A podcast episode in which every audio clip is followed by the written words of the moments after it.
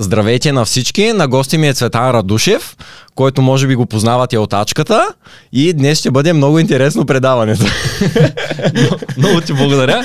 Сега, нека и аз да кажа няколко думи за теб, за тези, които не те познават. На гости ми е Георги Детелинов и днес ще бъде изключително интересен подкаст. Искам да ти задам един сериозен въпрос. Да.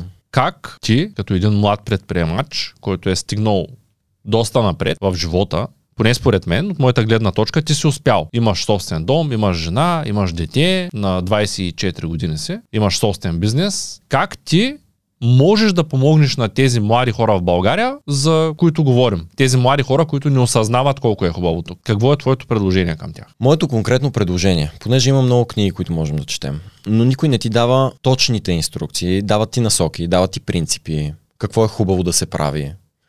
Но един човек има нужда от точна идея какво да направи. И аз имам една много точна идея, която мога да дам на зрителите. Не е подходяща за всеки, но за хора, които имат определени предпоставки и могат да изпълнят. Това е една уникална възможност, с която ще помогнат на себе си, ще помогнат на България и ще направят а, нещо много инова, иновативно. Това, което ние решихме да направим след като видяхме интереса към тези турове с електрически кросови мотори, решихме, че е време да разраснем бизнеса под формата на франчайз в цяла България.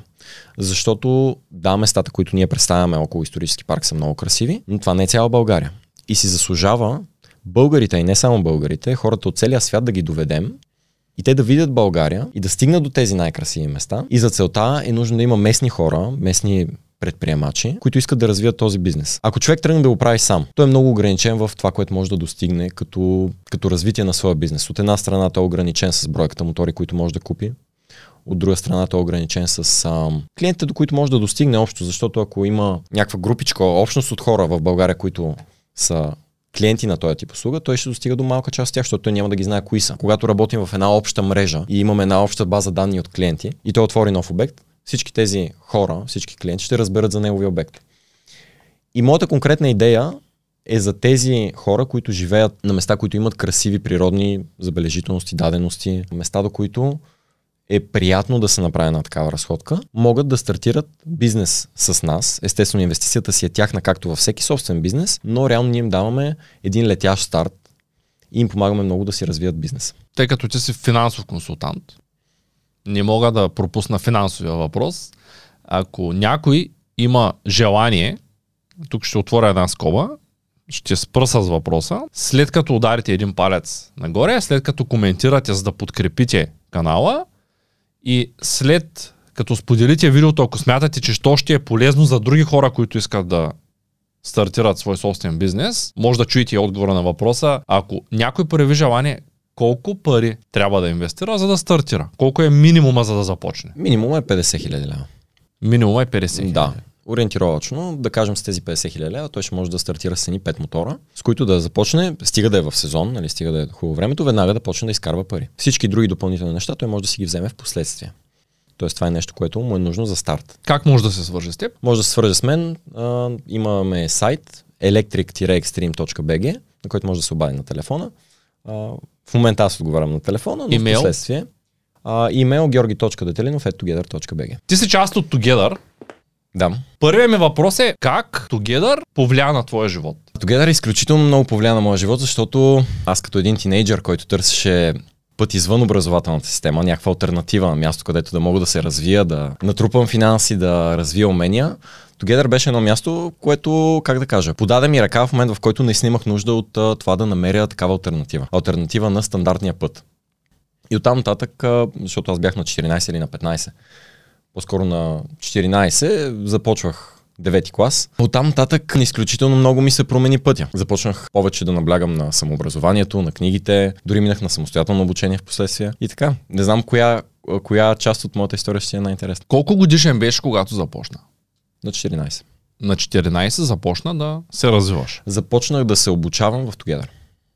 Иначе книги, още от 8 годишен съм чел на Джон Максвел. Гледал съм доста предавания с теб. Имам добър списък с въпроси. И ще започнем от някъде. Ти имаш дете. Точно така. А, Кога се роди то? 2019 година, когато 2000? бях на 20. На 20. Тоест започна на 14 На 20 вече имаш жена и дете, установили се някъде, имаше собствен дом. В Неофитрилски даже купих на Евелин старата къща, където той живееше, док- докато не му станаха много децата, защото има 4 деца. Тогава бяха 3, когато се изнесе в новата си къща, но сега си живеем в а, Неофитрилски. Тоест ти имаш дете, в момента на колко години си? Сега съм на 24, детето ми е на 3,5. Ти си на 24, имаш дете, на 14 се стартирал с Together, най-вероятно не си завършвал висше образование Точно така. и в момента какво работиш? В момента продължавам да бъда в Together като финансов консултант и също така започнах да развивам един проект, който е свързан с електрически кросови мотори. В цяла България правим турове и за това също мога много да ти разкажа, понеже е нещо, което пък може да вълнува голяма част от зрителите. Знам, че част от твоите зрители са предприемачи, хора, които търсят възможности, така че и затова имам какво да ти разкажа. Моята идея е да мотивирам младите. Младите да разберат, че човек може да започне и от много ранна възраст и може да започне без капитал. Тъй като, доколкото знам, но нека ти да ми разкажеш от твоята гледна точка, когато започна да работиш в Together, всъщност имаш ли някакво, някакви ресурси, родители, които да те подкрепят? Как стартира? Абсолютно почнах, може да се каже от нулата, защото аз нямах финанси като един 14 годишен. Дори прави ми впечатление, понеже си общувам с 14 годишни в днешно време. Те имат много повече пари, отколкото ние сме имали на времето. Не знам откъде ги взимат, но явно инфлацията и при тях вкарва пари, защото аз наистина започнах от почти никакви спестявания. Имах едно колело, което го продадох, да си купя костюм. Последствие продадох дори една уредба, която беше останала от местенията по различните места. Беше останала в нас една уредба и я продадох, за да отида на семинар. Та, почнал съм, да, почнал съм без пари, но това, което много хора си мислят, лечело си да казват, за да правиш бизнес ти трябват връзки. За да правиш бизнес ти трябва капитал. За да правиш бизнес ти трябва това и онова. Аз съм съгласен с всички тия неща, обаче връзки се изграждат, пари се намират или се изкарват. Всяко нещо, което искаш или ти е нужно, ти трябва да намериш някакъв начин да се здобиеш с него или да го а, вкараш да работи в а, твоя полза. Така че това, което младите, нали, което хората, с които си говорил, казват, че ти трябва капитал, в някои бизнеси ти трябва капитал, но ти трябва да намериш начин да се здобиеш с този капитал. Казваш местене, какво визираш с това? Налагало се е да се местиш като по-млад ли? Ами, а, е, реално ние живеехме в една част на София, аз съм израснал, по-голяма част от живота ми съм прекарал в София. А, живеехме на центъра и нашите, когато се разделиха, просто аз отидох да живея с а, майка ми и с сестра ми на друго място и трябваше да освободим един апартамент и да се нанесем в друг. Започнал си на 14, Мгм. продал се разни неща, купил си костюм. Кога изкара първите пари? Другото лято. На 15.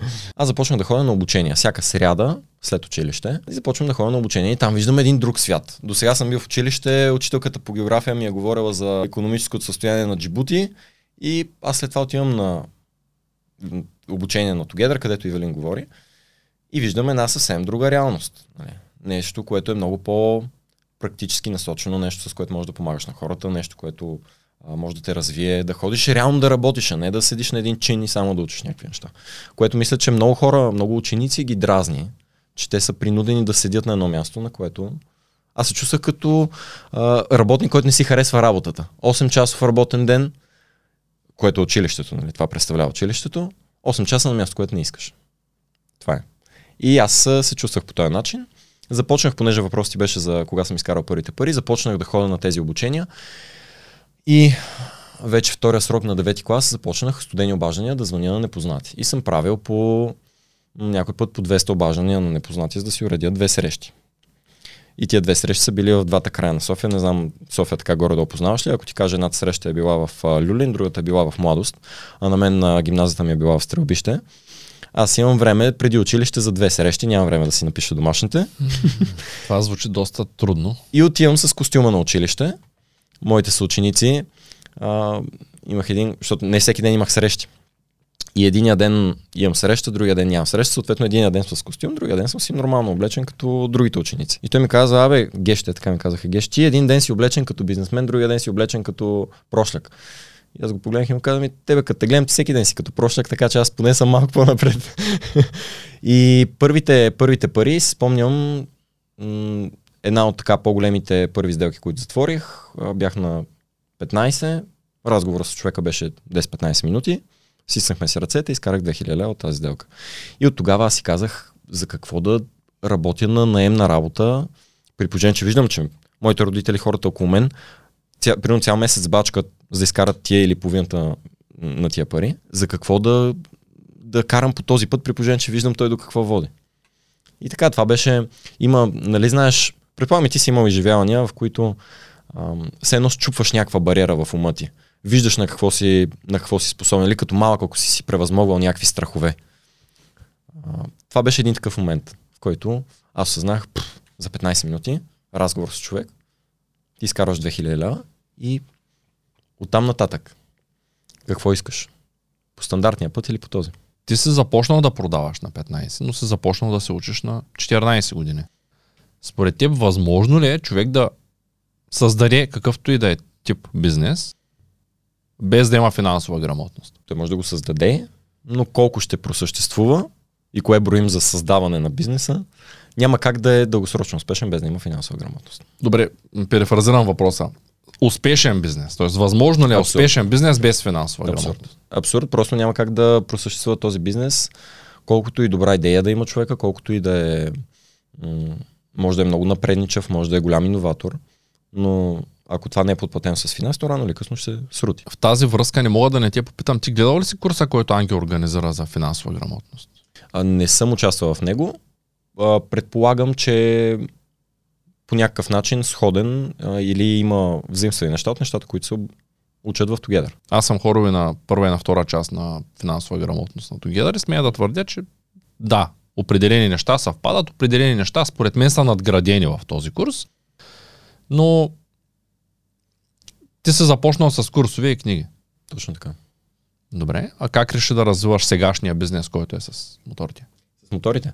Ами, тези от, тези от зрителите, които са запознати с исторически парк, ако съвсем от началото го помнят, може да помня, че имаше отпред една шатра за колела. Тия колела се отдаваха под найем. Нали, то е нещо, което аз инициирах. Казах на Ивелин, дай да направим да има колела под найем, хората да се придвижват там, понеже има по принцип план в селото да има и велоалея. Обаче тази велоалея, тя се забави чисто инфраструктурно, нали, има доста промени, които трябва да се направят. Той имаше и наводнения в селото, а тя точно покрай реката. И тази, тази велоалея се забави и аз търсейки електрически колела, паднах на едни електрически мотори. Сорон е марката, нали, хората, които занимават с мотори или имат интерес в тази посока, могат да ги погледнат. И гледам го в интернет, а то е нещо много странно. Не знам дали ти се е случило, виждаш нещо и не можеш да определиш какво е. Примерно, а, има хора, които като ги виж, не, не може да кажеш мъж ли е жена ли. Им, има такива ситуации в живота. И аз го гледам и си казвам сега това колело ли е или е мотор. И те повечето хора така реагират. Това колело ли е или е мотор. А, с цел улеснение да не казваме всеки път различни неща, аз ги наричам мотори. И виждам един такъв мотор в OLX се продава. Обаче не съм си отделил. Той тогава беше 8000 лева и не съм си отделил този место 8000 лева да вкарвам в мотор. И му се обаждам на човека и го питам, каква ти е идеята, защото видях, че има две обяви. и го питам, каква ти е идеята с тия обяви, къде си пуснал. И той каза, ми аз искам тук да ги внасям, да продаваме България тия мотори, ама той ги държи в... Един му беше в кашона, другия си, си го караше той. И аз му казвам, добре, дай да се видим, имам предложение за тебе. Сядаме и му казвам така, виж, тия мотори се продават с изживяване. За да се влюбиш в този мотор, ти трябва да го караш ти така както ги държиш по кашоните, да, някой може от някое видео, което види в интернет, а, или да се качи на мотор на приятел, ама ще мине време. Много е, разчиташ се едно на другите по този начин. И му казах така, дай ми го сега този мотор, няма да ти го плащам веднага, ще го даваме под найем и ще си делим печалбата от найем. Тогава решихме, че ще го пускаме по левче на километър. Като едно таксиджийско рентакар или нещо от този, от този вид. Както са сега тези зелените устройства, които са тротинетките, мисля, Или спарковите също са на километър. И на, те са на минута, на всъщност. Да. да. И аз му казах, дай да, дай да го направим така, той се съгласи. Аз взех този мотор а, и той предизвика някакъв фурор. Идват примерно по трима човека да се редуват да го карат. Аз имам един мотор, те са трима човека. И аз казвам, добре, виж сега, тия тримата, аз ако им дам три мотора, не един мотор, те взаимно ще се бутат, дай да караме до там, дай да караме до там, ще навъртат повече километри. А и видях, че наистина нещо, което се приема много добре от а, така нещо, което може да стане масово. Защото реално ти караш ли мотор? Не. Защо не караш мотор? Какво до момента те е спрял да караш мотор? Честно ли? Единият ми братовчетя с изкуствен череп, а другия ми братовчетя с две шини в гръбнака, а пък един от най-добрите ми приятели не може да се дига лявата ръка, благодарение на Опита им с мотори. Какви мотори са карали те? Шосейни. Не, всички са били на по-сериозни мотори, които са по 1300 кубика, Да, по да, но- 900. Да, шосейни са водят, но предвид. имам предвид За- по-скоро карали са пистови, на пътя. ги наричат. Да, карали са на път. То Точно пистов, така, да. пистов по принцип, нали, аз го казвам за зрители, пистовите мотори се карат само на писта. да. Моторите, които са законни за каране на пътя, се казват шосейни мотори. Но мен не може да ме бориш за пример. Говоря да ме слагаш по топ знаменател, защото аз може би съм от малкия процент хора, които когато си купуват кола, първото, което правят е звънят на търговеца и го питат, ако не са сигурни, знаеш, че някои автомобили имат 8 airbag, а други 12, а има автомобил, който има модел 8 и модел 12, питат колко airbag има. Е, това е нещо, като съм го задавал. Предната ми кола беше Lexus. И звъня на търговеца и му казвам, знаете ли всичко за колата? Той казва, да, знам. И аз казвам, добре, с 4 или с 6 airbag е този Lexus?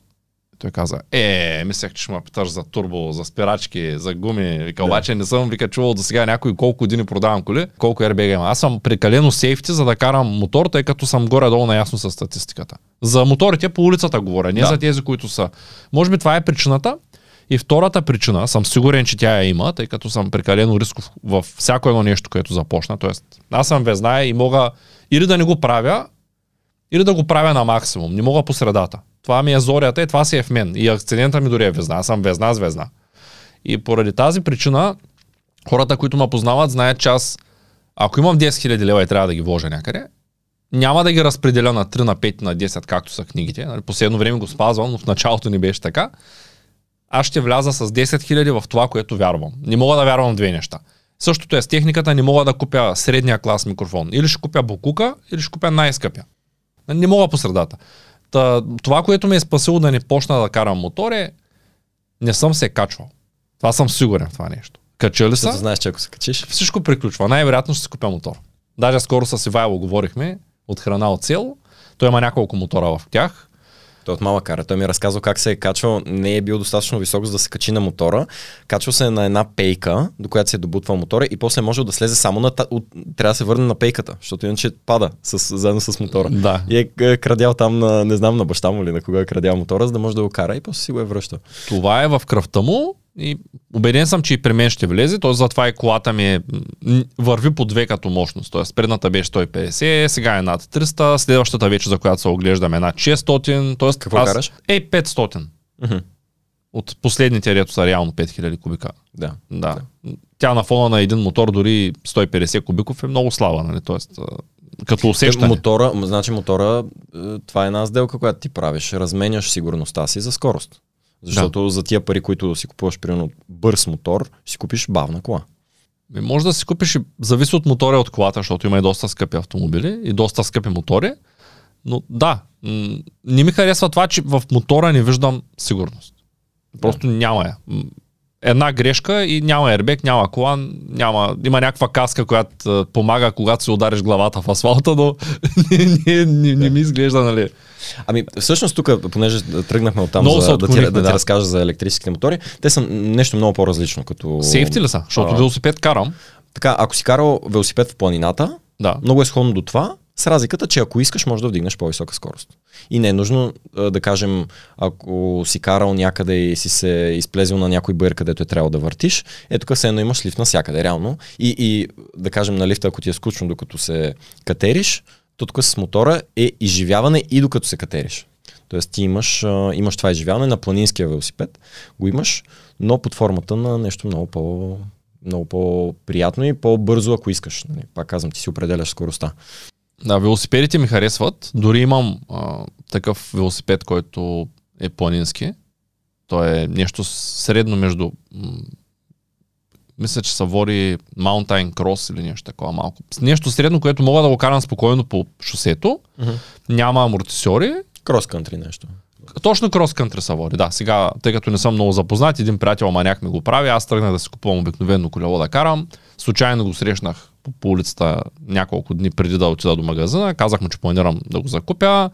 И той така се запали, каза, от тук ще купим рамка от, Гер... от Германия, тя ще бъде карбонова, тук ще вземем подсилени капли, какво направи, там с губява го направи го, купих го преди две години. За съжаление, това лято не можах да се кача на него, но миналата година го карах така по-сериозно. Не знам как се случва в, човека на, в, в графика на един гражданин да, да се включи колелото. Просто тъй като не ми се кара по асфалта, хори ми са някъде в гората или около града и все не намирам, може би не е такъв приоритет за мен, време да покарам достатъчно. Да, ако, ако имаше такъв електрически мотор, най-вероятно бързо ще да стигаш до гората и да, да си я получаваш тази емоция. Да, или ако имаше в Шумен такава атракция като твоята, където да можем да отидем няколко приятели да караме заедно. Ние сме карали между другото, карали сме, има ни пещери тук над Мадарската крепост или под нея. Ходили сме до Мадара и е много, много е красиво там. Определено, Шуменското плато си заслужава. Ам... Нещо бях трябвало да ти казвам. А да, сега, много е голяма разликата между шосейните мотори и кросовите мотори. И като цяло карането на шосето и карането в гората. А, поради простата причина, че неизвестните елементи на пътя, на, на шосето, когато караш, са много. Ти трябва да калкулираш изключително много поведения на изключително много различни субекти. Трябва да калкулираш поведението на колите, на камионите, трябва да калкулираш поведението на пешеходците, имаш светофари, имаш а, нощно каране, примерно, където светлините много често заблуждават. Имаше едно момче, където го бяха блъснали, защото той просто през нощта кара мотор. А, и човекът, където го е засяка, каза, аз изобщо не те видях. От всякъде светлини ти си един фар и не го е видял. А, докато карането в гората се е характерно с това, че м- до голяма степен си зависи от тебе. А, дали ще паднеш, зависи от тебе, сега освен ако не ти излезе някакво диво животно, но това е много, много рядко. А, реално това, което виждаш, пред те пътя, който го виждаш, това е пътя. Той не се променя. И ти имаш, от, от тази гледна точка нали, на сейфти, имаш много повече сейфти в гората, стига да не караш сам. Защото, примерно на пътя, ако стане някакъв инцидент, много бързо някой ще се притече на помощ. А когато си в гората, е хубаво да сте в група. Ние затова се отказахме от този модел на свободен найем, който в началото бяхме тръгнали с него, защото а, просто съзнахме, че рано или късно някой ще се очисти в гората и никой няма да го намери. ти да се забиеш с, в някое дърво и да нещо ти се случи и да не можеш да се обадиш, примерно да нямаш обхват, може да си до там. Така че ние се отказахме от този бизнес модел и започнахме да правим организирани турове с водачи, които водачи да могат да окажат първа медицинска помощ в случай на нужда, да имат инструменти в тях случай, че някой падне нещо по мотора, трябва да се прави. А, водачите показват най-интересните пътеки, най-хубавите гледки, защото на различните места из България ходим до различни крепости, манастири, езера и общо взето места, където хората за жалост са прекалено мързеливи да отидат пеша. Нали, ако трябва да гледаме статистиката, по-голям част от българите никога през живота си няма да отидат пеша да ги видят тия места. Дали заради това, което ти казах мързел, дали заради неорганизираност, дали, дали заради незнание, че изобщо съществуват тия места. И ние решихме да правим такива турове. И колкото повече обикалям Цецо из България, толкова повече осъзнавам а, тази мисъл, познай България, за да я обикнеш. Няма как на един човек да му пука за каквото и да е, ако той не го опознава. Защо за децата ни ни пука толкова много? Защото сме вложили много в тях. Защо да ни пука за България? Ако сме се родили просто тук и само я консумираме България а, като, как да използваме я, без да я опознаем и ние да вложим нещо в нея, няма как да ни пука. Ще виж, че хората, на които най-много ги интересува да, да има България, са хората, които полагат усилия тук и особено хората, които са пътували много, е, не знам, с Христо Шламинатора, дали си познаваш? Не. А, той е много интересен човек, защото той познава цяла България. Ходил е навсякъде, буквално навсякъде. Даже веднъж му бях звънал в едно много затънтено село и го питах за едно растение. Той вика, ти къде си?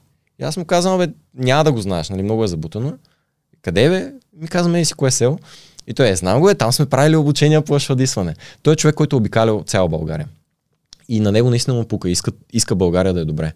Един човек, който не, не е ходил на най-хубавите места, за да види хубавата част от България, той е постоянно негативно настроен. Е, тук в България нищо не може да се направи, българите са гадни хора, или самата му настройка, все едно той вижда сивата, гадната част на света. Той вижда мрачната, песимистичната част от България. Но той не е отишъл да види а, тия чистите, природните места, това, което ти е наследство от поколения, поколения назад, и ти да отидеш на едно такова място и да се почувстваш всъщност колко си богат. Защото богатството не е имота, където си ти го стали майка ти баща ти. Богатството, което ти е завещано като българин, е всички а, дадености на България, но ти трябва да отидеш и да ги видиш. Сега, ако знаеш, че имаш някакъв имот, който ти е наследен, няма ли да отидеш да го видиш? Може би да. Се поинтересува. Еми, 100% ще го видиш. Това ни е завещано и ние трябва да, трябва да отидем на тия места. И аз имам места, на които още не съм ходил и с нетърпение, с нетърпение така чакам, защото ние се организираме на групички, ходим. М- колкото повече обикалям, толкова повече го, го осъзнавам това. Нямам а, навика да правя реклама. Ти си първия гост, който се е поканил сам. В, и, и, понеже и, се и е си поканил първия сам, подкаст, на който съм се по- по- поканил сам, между другото. Точно така. А, приех с, а, с голямо желание, тъй като те познавах косвено от видеята в YouTube от преди. И смятам, че трябва хората в България, които искат да се развиват, да могат да се обединят. И трябва да могат да се намерят тези хора. И това не е платена реклама. Подкаста, всички са влизали до момента безплатно, никой не е плащал. Няма и да допусна платена реклама в този подкаст. Достатъчно е, че за да можем да достигаме до повече хора, включихме рекламата. YouTube си пуска, ние говорим си Вайло за а, полезната храна, YouTube пуска реклама на вафла. Нали, просто достатъчно е това, няма нужда да имаме достата, допълнителна реклама, но това искам да го отбележа. Подкаста не е платена реклама, това не е съвет за инвестиция, ние не сме инвестиционни съветници тук или сме дошли в тая роля, просто който има желание да развие бизнес, нека да се свържи с теб. И в тази връзка ще ти споделя нещо, което е от много, много, много скоро. Буквално вчера а, прояви интерес първия човек, който иска да инвестира в това. Ние с Ангел решихме, че ще създадем нова, нова компания в България, която в момента е ООД, но след 6 месеца, до 6 месеца, може би след 2, но закона е така устроен, че понякога отнема повече време, т.е. максималният срок е 6 месеца, тя ще се превърне в акционерно дружество. И вчера, буквално вчера, дойде първия човек, който е готов с договора, вече е подписал договор и инвестира в тази компания, като това пак не е за да инвестират хората. А, компанията има друга мисия. И, и, и мисията на компанията е да помогне на хора като теб, които имат малък бизнес, стига компанията да има а, да, да прегледа бизнеса и да реши, че е в нейната посока. Аз мисля, че твоя бизнес е много подходящ. Затова те поканих и да правим съвместно някакви подкасти в бъдеще, след като ти се покани в моя подкаст. а, защото а, вярвам, вярвам, че ако много хора се обединят, те могат да постигнат каквото желаят. Тоест, ние можем да създадем една общност, която да помогне на България. И аз съм от хората, които са били на другия бряг, тъй като ти рано си се усетил, аз се усетих на 30 Ти сега на колко си? на 5, на 35, където в един разговор с Ангел, той ми зададе въпроса, нещо се оплаках от България, нещо не ми харесваше. Там имаше много разбит път, нещо такова и той каза, "Мгм. ето за това, Цецо, ти трябва да плащаш данъци в България, защото по него време аз бях замразил българската си фирма, работех с английската и американската, все още те съществуват, все още в Америка работя с американска фирма, но накрая гледам да платя данъка в България, т.е. прехвърлям ги нещата. Защото не мога да се оплаквам, че България не е добре, да искам да живея в по-добра България, в същото време да искам да остана тук и да плащам данъци в Америка. И да изкарвам пари за американците, да аутсорсвам продукти за американците и услуги за американците и после да твърдя, че аз съм горд българин. Някак си не се, връзаха, не се свързаха нещата. И затова то, имаме една доста амбициозна мисия, която е на 90% е сигурно, че ще започнем да работим скоро в, в нея. Ти, никой не знае, в момента на теб ти казвам а, първи, тъй като вчера пък аз разбрах от Ангел, че е решил, решихме да построим или кампус, или университет, сграда, в която да можем да помагаме на хората да, тъй като компанията се казва Българска образователна кибернетика и тя ще помага на хората да предават своите знания или да учат нови неща, зависи дали те са лектори или а, по-скоро са ученици в а, тая сграда. И идеята е, като всяка една образователна компания, ние да имаме локация, на която хората да могат, тя със сигурност ще бъде близко до Неофит, за да може да направим първия в света образователен туризъм. Образователен туризъм. Идват 15 дни, учат търговия. Идват един месец, учат финанси. Идват един месец, учат да кажем, а, вчера беше на гости Кремена Тодорова, жената на Ангел, която говореше за това как човек може да планира и лесно ли се гледат 8 деца, тъй като тя чака четвърто, а плана е за 8. Тоест, А, това искаме да направим. И искаме компанията да помогне на всички бизнеси около тази общност, за да може, ако, ако ти имаш достатъчно работа, ако компанията е помогнала на теб да имаш достатъчно работа, то ти ще помогнеш на компанията. Тия хора, а, както по-рано установихме, говорихме за как Стив Джобс а, е вървял докато се води срещите, ще помогнеш на тази компания хората да изживеят нещо, с което да запомнят и да осъзнаят момента, в който са отишли там да се образоват. Това, това е много да. важно. Тези неща. Предложението е много готино, а, а за тези, които нямат такъв ресурс от 50 хиляди лева, освен могат да пробват да станат консултанти към Together, дали не могат тези мотори да се купят на изплащане? Трудно ли е човек да ги вземе на изплащане? Могат, могат да се вземат на изплащане. Аз това, което го казах е колко капитал трябва да намериш. Това, че ги нямаш, не значи, че не можеш да ги намериш. А, могат да се вземат на изплащане, могат да се вземат и с потребителски кредит. А, вече има си така технически ноу-хау, всеки, който има желание, мога да му съдействам и да си осигури финансиране. Не казвам, че аз ще му ги дам парите, просто казвам, че мога да му съдействам да му кажа какви стъпки трябва да направи, за да си намери финансиране за бизнеса. А, и тук е нещо, което искам да кажа, това е много хубав помощен бизнес или а, много хубав допълнителен бизнес, защото той е до голяма степен е сезонен, да кажем, имаме 6-7 месеца в годината, който е сезонен, но е много подходящ за места. Примерно има едната ни локация в Трявна, момчето, което а, направи там бизнеса. Те имат а, семейна къща за гости. Тя не е негова, но е на семейството. И реално той не плаща допълнителен найем, т.е. той има къде да си ги държи моторите и те са сред природата. Тоест това им докарва допълнителни приходи за къщата за гости, защото хората има къде да нощуват. Те тия хора, като се върнат, после са гладни, трябва да ядат някъде. И а, също времено му спестява доста разходи на самия бизнес, примерно по съхранение на моторите, къде да ги зарежда и така нататък. Така че това е един много хубав бизнес, а, понеже има много хора, които имат в техния край някакви, примерно, имоти, нещо семейно имат, което могат да стъпят на това нещо и да градят върху него използвайки го и развивайки града си. Защото а, имам така, как да кажа, забутани места, които малко хора ходят там, но малко хора ходят там, защото не знаят какво могат да правят там, какви са им активностите. А, с една хубава онлайн реклама и примерно включително изживяване на друго място, което е а, близко до големите градове, един човек може да си каже, а, какви са тия места, я да отида и там и да развием всички краища на България реално териториалното ограничение, което аз налагам в нашата франчайз верига, е, че не може два франчайз получателя да карат по едни и същи пътеки.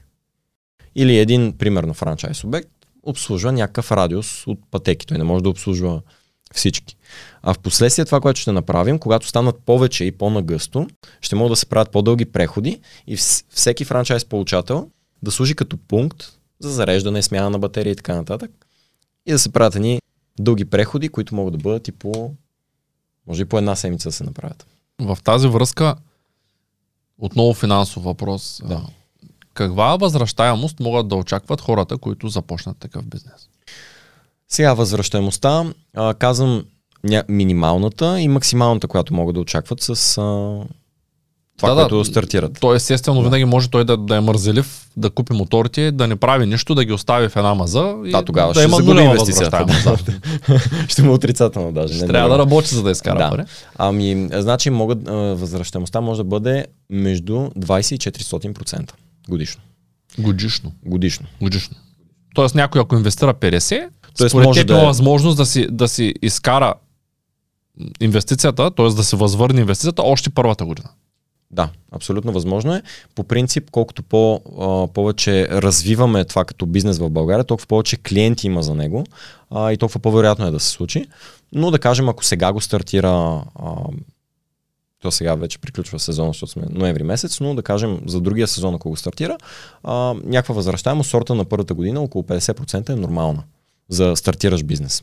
Което мисля, че е и много добре, защото има много бизнеси, в които работиш на загуба първата, първите няколко години, нали, докато изобщо. Да. Той, той всъщност за да го стартира сега, много е добре да го стартира сега, ако не е имал бизнес до сега, за да може все пак да най-малкото да се запише на един курс по финанси, е, да прочете няколко книги, да осмисли нещата, защото нещата не са никак лесни, за да може когато го стартира до година, вече да има някаква ясна представа как да го направи. Защото много хора искат да стартират бизнес и те искат просто да дадат едни пари, без много-много усилия, без никакви познания какво да правят и да имат резултат. И във връзка с това ще ти върна отново, нека си представим сега да затворим очи и да си представим, че ти отново си на 15 години и ти си търговец, тук що си изкарал първите си 2000 лева от първата си сделка, след като си бил прошляк, бизнесмен, прошляк, бизнесмен. Да, да. Това, т.е. в бизнес частта си успял. И въпросът ми тук е как успяваш след това да съчетаеш училището, предполагам, че не си с едва-едва завършен 11 клас, надявам се. 12. 12, окей. Okay. как успяваш да съчетаеш училището с търговията? Ами това беше а, много трудно и по-скоро мога да кажа, че беше много трудно психически за мен, защото когато един а, човек иска да се развие, да стане майстор в каквото и да е, може да искаш да станеш майстор в спорта. Ти искаш да си отдадеш цялото същество на това нещо. Ти искаш времето ти, енергията ти, вниманието ти да бъде насочено на там.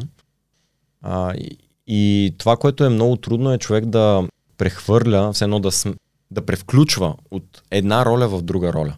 Когато си на 14-15 години и всички около тебе се обръщат към теб и представата, която те имат за теб и ти вменяват на теб е, че си ученик и нищо повече, е много трудно ти да отидеш като търговец и да имаш самочувствието на търговец или на, в моя случай, финансов консултант, каквото и да е като нова роля, а, е много трудно, ако ти малко или много не се изолираш от тази среда или не излезеш от нея.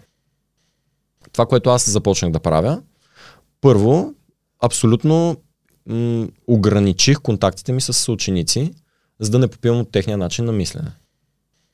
После, нали, имах двама-трима човека, с които по-активно си общувах, които също четяха книги, развиваха се, но това ми беше до голяма, в първите години това ми беше до голяма степен общуването с тях. А, после второто нещо, което започнах да правя, имах много моменти, в които трябваше да избирам работата или училището. Колкото и да ми беше трудно, много често избирах работата. Защото, като казвам, било ми е трудно, защото родителите ти очакват от тебе да си ученик. На първо място поставя училището. А, учителите ти, и те ти набиват канчето, що не си написал домашното. и в един момент това може да доведе и до по-сериозни последствия, защото аз, примерно, бях натрупал отсъствия. А, те в един момент могат да те пуснат, да те наказателно, да минеш на самостоятелно обучение. И аз седнах и говорих с майка ми и казвам, мамо, виж, има опцията да мина на самостоятелно обучение. На мен ми харесва тази опция по принцип. Обаче ще е лошо, ако мина заради отсъствие на самостоятелно обучение, защото знаеш, учителите ще гледат с други очи на тебе, нали, като на някаква издънка. И това беше още 10 клас, умолявах я от 10 клас, тя не се съгласи. А, но вече в 11 клас нещата станаха но ме вече много ми беше писнал да ходя на училище, честно казвам. И казах, виж, или го правим, нужен ми е един подпис от родител, в смисъл мога да отида и с баща ми да говоря, но говоря с тебе. Или го правим, или аз няма да ходя на училище и ще, ме, ще мина наказателно на самостоятелно обучение.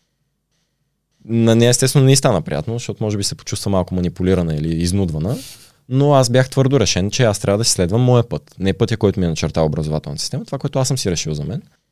И минах на, на самостоятелно обучение.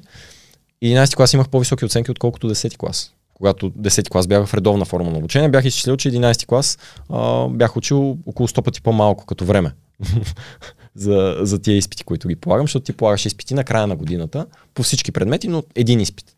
И да кажем, имаш а, урок по история или програма по история, те те изпитват на два урока от целия учебник. На база на тези два урока ти оформят оценката за годината което е доста по-лесно да учиш цяла година, да ходиш по цял ден да стоиш и ти не знаеш как преподават ти една страница 40 минути. Ми, Уникално е. Сметни го така. Един учебен час е 40 минути. Как протича един учебен час? Започва часа, първо се преброяват присъствие и отсъствие. Е, някой е влязъл, закъснял, така, така. Първите 5 минути са загуба на време. Винаги. 10 дори. Започваме с Иванчо. Слагаме го, да кажем, че има различни нямаш. учители, има и различни а, учители. Okay. 5 минути ги слагаме загуба на време. После имаш изпитване, което изпитване ти е още 10-15 минути. Нали? Защото тя да изпита, примерно, учителката 2-3 човека. До тук сме на 20 минути. После имате някаква част преподаване, да кажем още 10-15 минути. А, и последните 5 минути, сега запишете за домашно, това да свършите, това да свършите. Вече хората са разфокусирани. И ти от целият учебен ден, а после имаш междучасия, имаш път до училище, от целият учебен ден, който примерно ти отнема 8 часа, ти имаш едни 6 пъти или 7 пъти по 10 минути, 15 минути Това е в оптималния В случай. оптималния случай, да. Да не говорим, че има много учители, които начина по който преподават, той просто не е съвместим с голяма част от учениците и учениците не разбират по този начин, по който им се обяснява. Има много предмети, които не ти трябват. Има Това е много отделно, информация, но да която кажем, не ти че, трябва. да кажем, че така или иначе трябва да полагаш изпити върху тия предмети. Времето, което ще го вложиш в училище, от тия 8 часа, сметни ги. 7 пъти по 15 минути са ти час 45 минути. Мисля, че много ги смятам. А, и ето как ти реално едни 6 часа ги губиш всеки ден. Да. Това е. Ние много сме мислили по въпроса с Ангел на тази тема.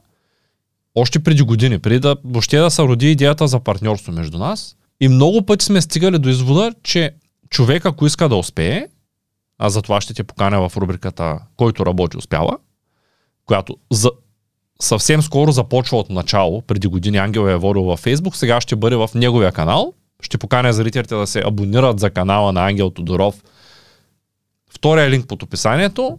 А, а третия линк всъщност ще бъде и за финансова грамотност. Който иска безплатен бюлетин за финансова грамотност, третия линк в това видео. Та, стигнали сме до същия извод. Ако човек а, иска да съкрати времето за определен за определени успехи, които иска да постигне. Тоест, има някакви точно определени цели, иска да ги постигне, иска да съкрати времето, университета не му помага. Аз като слушах сега твоята история, всъщност моята история е много подобна. И като млад, мен по същия начин никой не ме приемаше на сериозно. Тъй като всички очакваха аз да съм на 17, а не да съм цветан, който прави определени неща. Да. А, само, че средата ни е била различна. Да кажем, Ти си бил тук в Шумен. в Шумен бях, казвам, че средата от хора е била различна. Аз не съм срещнал Тогенър. Срещнал съм тогава други приятели, на които техните, в случая на най-добрия ми приятел, неговия брат беше доста по-голям, 12 години по-голям. И той го научи на определени неща в интернет, чрез които да изкараме пари. И аз бях на 16 години, налагаше ми се да работя в една зала, която е за компютри. Тогава бяха много модерни залите за компютърни игри. Аз бях оператор в тази зала, но тъй като нямах възраст и през деня могат да минат да ги проверят, а нямах дори в началото нямах дори 16 и нямах правото да бъда на работа по закон тогава. Не знам сега как е, може би сега имаш право на 15 да работиш, може все още да е така. И те ме пускаха предимно нощни смени. И аз буквално хорех на работа, 2-3 часа, като всички се заминат от залата, ако се заминат, защото някой път идват след а, дискотека и стоят до сутринта да играят Age of Empires, и аз трябва да ги наблюдавам, но ако се заминат, поспивах малко в залата, оттам отивах на училище, или се прибирах, доспивах си, отивах след обед на училище, зависи от смяната, дали сме първа или втора смяна на училище. И тогава с моя приятел решихме да правим собствен бизнес, но виж колко е важна средата. Аз първите си пари ги изкарах на по-сериозни, а, ги изкарах на 17 години. Дойде един чек от щатите на майка ми на името, беше за 503 долара, по спомен, на, малко над 500 долара. Той беше на майка ми на името, а, като това беше горе-долу заплатата и за 6 месеца. Тъй като 500 долара преди 20 Тогава. години бяха огромна сума пари, а да дойде чек от Америка в България беше не- нещо нечувано. В момента е супер нормално да изпратиш пари в чужбина за 10 секунди, но тогава интернет се движеше по телефон, DSL, сутрин комшийката ма събуждаше в 6.30 да се спра интернета, от който теглях нощем за работа, за да може да се извика такси, тъй като бяхме дуплекс и когато аз стигна, тя не може да набира и обратно, давай, да, празно. И на обед имаше един единствен а, мобифон, дори не беше GSM, в средното ми образование. Аз съм учил в гимназия по телекомуникации, бях 11 клас, където познавах момчето, беше ми много близък приятел. Гигов, ако ме гледаш, поздрави. И всеки ден на обяд, даже и след обяд в а, междучасията, пускахме по един сигнал, за да видим дали дава свободно. Ако дава свободно, бягам до вкъщи, конектвам се отново в интернет, да може да се продължи работа там, качване, сваляне, каквото правим с реклама тогава. И се прибрах обратно в училище. Тоест имах 10 минути да стигна до вкъщи. Добре, че почтенското е близо до, така му казват, до вкъщи. И така ми про- протече детството. Но виж, липсата на среда. Дойде ми първия чек за 500 долара. Аз не знаех какво да правя с него. Купих къщи бойлер, купих а, хладилник, натъпкахме една количка, която се гънеше тогава, защото ние не бяхме виждали толкова пари. Аз буквално до четвърти клас хорех с гумени бутуши на училище, защото просто нямахме други, имах гумени бутуши. Всички деца ме питаха, що нямам други бутуши. Аз казах ми, защото тези са. Това, е, това са им бутушите. И за мен не е бил проблем, защото тогава може би повечето хора живееха така. Беше нормално да има една, една котия дървена за хляб имаше. При това беше даже една щупена пластмасова, винаги имаше малко мухлясал хляб. В хладилника имаше маргарин калиакра, няма да забравя. И Спомням си го и аз. Да, да, да ти, ти въпреки, че ти си 10 години по-млад от мен, и аз съм 10 ял калякра, Маргарит. ти си яла, пък аз, аз съм ял много каляк, защото така беше. Ти си закърмен с калякра. Аз съм направил, да, ве, все още холестерола ми лоши е много висок, който е гледал видеото с Керемена. А, знае. Та, идеята е, че припознавам, когато гледам твоя, твоята мотивация и твоето желание за развитие. Горе-долу аз бях същия, с разлика, че средата беше различна. И тогава на мен нямаше кой да ми каже какво да ги правя тия пари.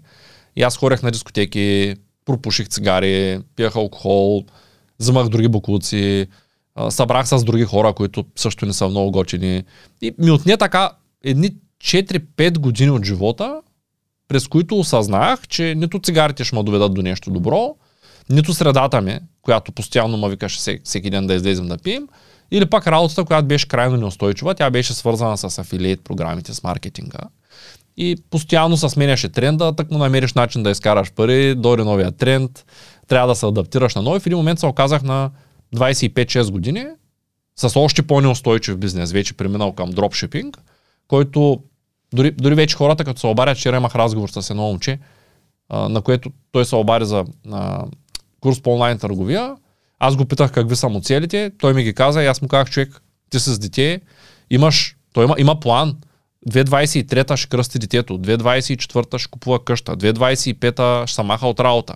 До края на 2025 5000 долара на месец си поставил в плана да изкарва пари. Викам, ти си толкова подреден, изобщо не си за този неподреден бизнес. И не му дадах да се включа. Дропшипинга. Да, не му давах да се включи, защото аз ясно осъзнавам, че той е чудесен. Въпреки това той се включи, не ме чу, защото той а, е фокусиран върху това да изкара пари, а не върху полезността и върху дългосрочното мислене. Аз като видях плана в имейла преди да се чуем с него, си казах, той иска да започне устойчив бизнес. Но след разговора установих, че той всъщност иска да изкара пари.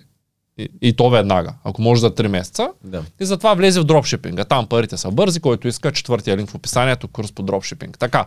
Но, нали, бързи са, но един ден се събуждаш и тия 5000, които си ги взел предния месец, няма и 5 лева този месец, защото нямаш магазин. Така.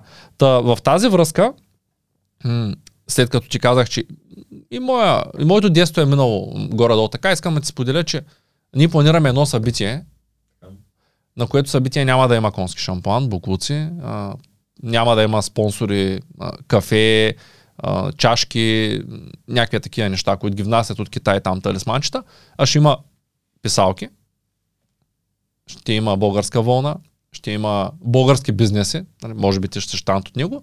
В края на следващата година тези, които следят канала, по-нататък ще разберат. И искам да направя събитие, както и започнахме да правим курсове, решихме да си построим сграда, защото колкото и смело да звучи, още не знам как ще стане. По биз, биз, бизнес плана го пише, но аз още не го виждам. Нали, той човек вижда колкото знае, Ивелин много често го казва. Това е факт. Още не виждам как с партньора ми ще успеем да намерим инвеститори на тая стойност да построим цяла сграда. Има много кандидати, но не го виждам. Ако хората не виждат откъде могат да вземат 50 хиляди лева, а искат да започнат твоя бизнес, по-добре да се свържат с теб. Аз съм сигурен, че ще измислите някакъв начин. Да, Това е но съвет. да ти кажа, аз и понякога обичам да тествам хората, защото в нашия бизнес той ще среща форс-мажорни обстоятелства, ще има трудности. И ако той не може да намери 50 хиляди лева, с които да стартира, ми може би пък този бизнес не е за него. Той както, да кажем, ако не знаеш как да запалиш Ферарито, може би не трябва да го караш. Те затова имат и обучение, между другото. Не знам дали знаеш. И, и просто има си нива на трудност. Ако ти пропуснеш, е както в игрите, ако си платиш, за да минеш някое ниво, после ти става по-трудно. И пак трябва да плащаш, и пак трябва да плащаш. И затова пък от друга страна ги тествам по този начин хората, защото ако те се научат да си намерят първоначална инвестиция, ами те после утре, като искат да разраснат бизнеса, на тях ще им е много по-лесно. Няма да идват при мене да им разраствам, да им давам пари за бизнеса, а те ще си намерят начин и по този начин всички можем да растем цялата верига, а не всички примерно да разчитат на мен да им давам мотори. Какво ще ми кажеш по въпроса, тъй като мисля, че е свързано с uh, peer pressure? Mm-hmm. По въпроса с peer pressure? Да. Какво означава това? Ами за Сега тези... веднага хейтерите ще се появят, да, ще кажат, peer че pressure е натиска от връзниците да се държиш като тях, да правиш нещата, които те правят. Нали, това го уточняваме за хората, които не знаят какво е peer Добре. pressure. Ам, аз мога да кажа, че съм успявал някакси да се абстрахирам от нещата, които моите съученици правят. И в техните очи съм изглеждал много странен. Най-малкото като го видиш с костюма, дет седи на, примерно, на чина, всички други са облечени нормално. Нормално, нали? нормално имам предвид с такива дрехи. Тинейджърски дрехи. Дори аз сега съм облечен по-като тинейджър, отколкото като бях тинейджър се обличах. и съм успявал някакси да се абстрахирам. Смятали са ме за странен до голяма степен, защото после съм си говорил по сбирки на класа, събирали сме се. Те са ми казвали, че абе, не те харесваха много. Нали, много говореха, че си много странен. Аз просто бях малко като кон с капаци. Изобщо не ми е, не ми е пукало. Това е характерно, наблюдавам го така и сред други примерно млади момчета, предимно момчета, ма и момичета. А, когато един човек е млад, той е егоист. И когато егоист, е фокусиран върху себе си и не забелязва другите. В този случай, в тази ситуация това ми е помогнало, защото аз не съм забелязвал другите, че ме смятат за странен. Бил съм си с високото самочувствие, че съм на най-правия път от всичките. Другите не стават.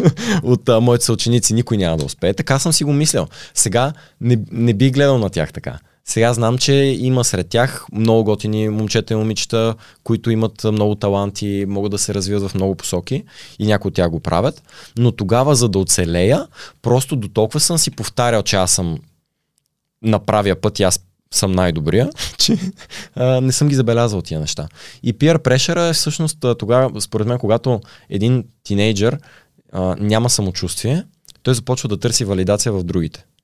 И колкото и валидация да получаваш от останалите, това не ти решава генералния проблем. Генералният проблем е, че ти нямаш самочувствие. Що нямаш самочувствие? Ами, може би, защото не си сигурен, че си на правилния път, не си постигал някакви неща, от които да ти дойде самочувствие и не си, ам, как да кажа, не си просто уверен в себе си. Това представлява, нали, липсата на самочувствие.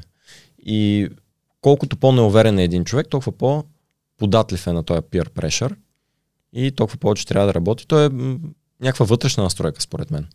Да си, ако трябва да си разписваш а, какви са качествата, които искаш да развиеш, примерно да си ги написваш все едно вече си ги развил, да си написваш целите все едно вече си ги постигнал, да си изградиш една друга представа за теб. Няма как, ако примерно ти си топ спортист, топ атлет някакъв, примерно си бегач, няма как да правиш същите неща, които правят твоите съученици. Ти трябва да тренираш, трябва да се храниш, трябва да се възстановяваш, трябва да пиеш добавки, най-вероятно и хормони ще трябва да взимаш. Тоест ти трябва да имаш много по-различно поведение от това на твоите съученици. И когато ти го осъзнаваш ясно това, да те поканят да пушите на аргилета или някъде да ходите, ми ти дори не се чувстваш изкушен или притиснат по някакъв начин. Ще им откажеш няколко пъти и накрая ще спрат да те търсят. Ще си кажат, той е странния. А разликата при мен беше, че нали знаеш как в училище има някакви смотаняци, примерно зубари или някакви хора, които виждаш ги, че са различни, ама различни по някакъв скучен, тъп начин. Нали? Те са различни, но не, не са интригуващи. Разликата при мен е, че аз съм правил нещо, което не съм бил задръстен. Бил съм си с всичкия си. Разбирал съм много повече от примерно, нещата, които се случват около мене. Имал съм някаква представа за света тогава. Просто съм бил различен за тях и не сме имали толкова много общи теми, като седем да си говорим. Аз с много тях съм се чувствал... Нямаме какво да си кажем просто. Втори път няма да излезете. Ами, да, или, те няма да ме поканят, защото няма какво да си кажем. Да, добре, аз по-скоро, като казах peer pressure, сега ще задам един уточняваш въпрос тук, тъй като на, ти се върна, всъщност ти остана на 15, тъй като по-рано за това говорихме. А, peer pressure имах предвид за, когато говорим за а, по-възрастните, които, т.е. вече по-порасналите, така да го нарека, които а, искайки да започнат бизнес, получават от близките си хора натиск да не го започнат. Мгм, Тъй то като- Това по-скоро не е, за мен не е peer pressure, защото peer означава връзник. А, това е моят точен превод на, на английски. Много често хората слушат а, Най-близките си хора. за- най-близките ми хора, примерно слушат майка си, слушат баща си, слушат а, чичо си, брат си. Да, примерно брат може да е връзник, но като цяло слушат а, дори могат съседа си, деца вика, да Може да слушат. и колегите си. и колегите си, да. А, общо взето няма как да търсиш съвет от някой, който не е успял в това, в което търсиш съвет. Ако баща ти не е успешен в бизнес, ако искаш, поискай му съвет и направи обратното. Защото аз за много, за много неща ми е било интересно да си говоря с хората как разсъждават. И виждам някой, който не е успешен в нещо и опитам, добре, ти в тази ситуация, ако си на мое място, как би поступил? И той ми каза, аз знам, че със сигурност не трябва да правя това. нали? И това е, е един простичък принцип, който хората могат да спазват. Ако някой не е успешен в бизнеса, не го питай за бизнес. Или някой може да е успешен в някакъв конкретен бизнес, но да няма познанията как да ти помогне в твоя и ти тогава трябва да прецениш, трябва да сложиш на везната неговия съвет, подходящ ли е за твоя бизнес. А, освен това трябва да видиш, когато искаш съвет от някого, има ли някакъв финансов интерес, който е обвързан с отговора, който ще ти даде този човек. Като финансов интерес може да не е пряк, в смисъл такъв, ако направиш нещо, той ще спечели хикс пари, ако не го направиш няма да изкара пари, а може да е, примерно, майка ти разчита по някакъв начин на тебе. Ти си на сигурна работа, знае, че, примерно, помагаш с някакви пари и ти ако я питаш малко дали да стартирам бизнес, тя какво ще ти каже? Не Тя да до ден днешен не рискуваш, иска да стартирам бизнес. Майка ми. Не дей, да, не дей да рискуваш, виж си имаш си работа, наблегни на други неща, намери си жена, направи ми, вну, искам внуци. Тоест тя не че има някаква супер пряка финансова изгода от теб, но малко или много и има там в едно ъгълче на ума и че реално това може да й се отрази на нея. Може да се наложи вместо тя, тя да получава помощ, тя да ти дава Тя помощ. ти дава помощ, точно така. Това е, нали, той е peer pressure. Общо взето хората искат вие да си останете същите. Хората искат достатъчно сложен е света, в който живеем. Еле, ако и хората около нас почнат да се променят, да трябва и за това да мислим, ти виждаш дропшипинга колко постоянно са се местили. Все едно виждаш на екрана и в един момент екрана се сменя. Представи си го това за хората, които не са свикнали да се променят, хората около тях да почнат да се развиват къв стрес. И ако пак те успеят и ти си седиш неуспешен, какво значи това за тебе? Значи ти някъде си сбъркал. Не може да е така, бе. Аз си стоя тук, къде ще ходиш да правиш бизнес. Добре, аз не мога да не те попитам. Тогава, а, какви са според теб митовите и легендите за висшето образование? Тъй като ти като човек, който не е учил висше образование, аз от другата страна съм човек, който малко се е позаблудил заради средата и успях да изкарам не само висше образование, че и две магистратури доизучих. А, и не ми трябват. И там горе са подпрени, събират прах. Та, научих много, много неща. Имах много контакти от моето висше образование, но може би за щастие не се налага да го използвам. Сега, мнението ми за висшето образование, имайки преди, че между другото баба ми е учител. И като цяло майка ми е лекар. В моето семейство има много хора, които са не просто образовани, но те държат на образованието. Защото има хора, които са образовани, изкарали са висше, но им е се тая. В моето семейство е имало така доста м- положително мнение за висшето образование, което аз в последствие обаче започвам да поставям под въпрос. И въпросът, който задавам на всеки, който така много държи на висшето образование, го питам, добре, защо трябва да изкарам висше образование? Те ми казват ми да си имаш. Аз го питам, добре, ти застрахова ли си се? Той ми каза, не. Казвам, добре, направи си една страховка. Е, за какво ми? Ами да си имаш. Тоест, едната логика на, на, на чужд гръб и стото яги са малко. Другия да го накараш 5 години да си даде от живота за нещо, което е така за всеки случай да има, а ти да не си готов примерно да се застраховаш, значи ти нещо си сбъркан в мозъка. Ти, а, е, за едното го прилагаш, за другото не го прилагаш. Защо? За мен логиката е така да си имаш а, е супер неефективен начин да живееш. Защото ти ако трябва от всичко да си взимаш е така да имаш, ми купи си примерно, вместо да има градски транспорт, купи си да си имаш тролей, ако ти се наложи е така случайно да возиш примерно много хора или автобус. Ей така да си имаш не е стратегия за живота. Ти трябва да видиш какво конкретно искаш. Да, в някои случаи ти трябва висше образование. Но за огромна част от тинейджерите, те изобщо не искат да ги работят за жалост, нали, защото за да имаме общност и общество, трябва да има и тия сериозните професии, лекари, архитекти, но голяма част от тинейджерите изобщо не искат това. Скоро си говорих с едно момиче, тя е на 15. Я питам, на тебе какви са ти мечтите? Тя каза ми, аз искам да... Не знам всъщност, ами искам да имам много последователи. Страшна цел. Да, страшна Виж, цел. тя е на 15. Запомни си Да. мисълта. Обаче аз скоро си говорих с един колега, който вече има последователи, около 4000 души в България. В къде е в Инстаграм? В YouTube са 4000, но той има присъствие на всички мрежи. Така, качва, спира от време на време. И той ми каза, виж Цветан, може ли твой екип да поеме обработката на видеята? Започвам да правя много видеа. И аз го питах в каква насока. Ами това, което аз по принцип си качвам. И аз му казвам, добре, каква е насоката? Ами виж, аз искам, както теб, като те срещнат по събитията, идват да говорят с теб, искат някакъв съвет, искам и аз. Аз казвам, добре, но къде е продукта? С какво ще помагаш на тия хора? Те хубаво ще срещнат, ти ще си казал нещо, но... Ами, защо ме питаш? Но човек, ами, викам, виж, ти няма как, нали, той, той явно го прие като нападка. Викам, виж, ти сега знаеш ли колко ще струва да ти обработваме видеята, да речем. И той вика, не, ми викам, добре, представи си, че се договорим на 3000 лева на месец. Ти знаеш колко работа е да ги създадеш, нали? Той вика, о, вика, аз затова искам някой да ги обработва. Викам, добре. Представи си, че една година ние правим видеа.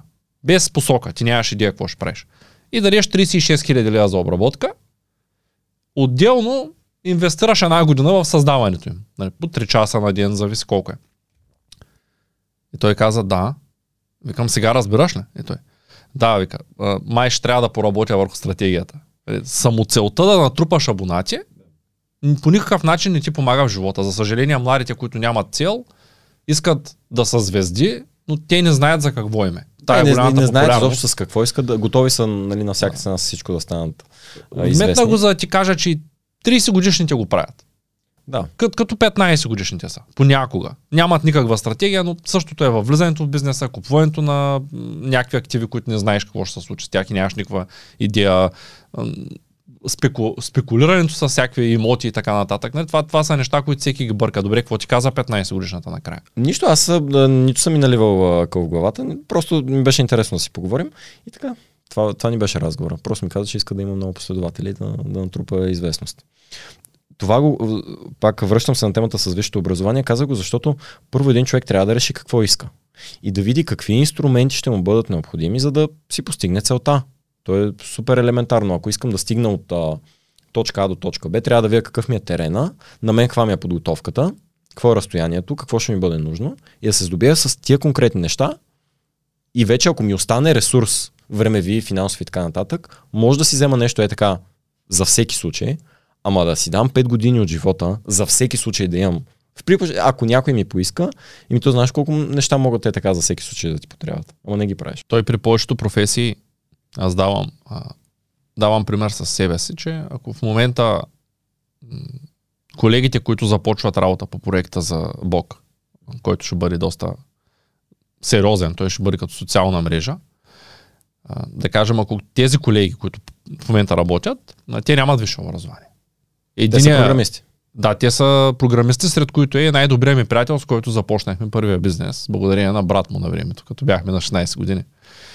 И той стана IT специалист, страхотен IT специалист в София, българска фирма, много сериозна заплата, много, много сериозен кадър.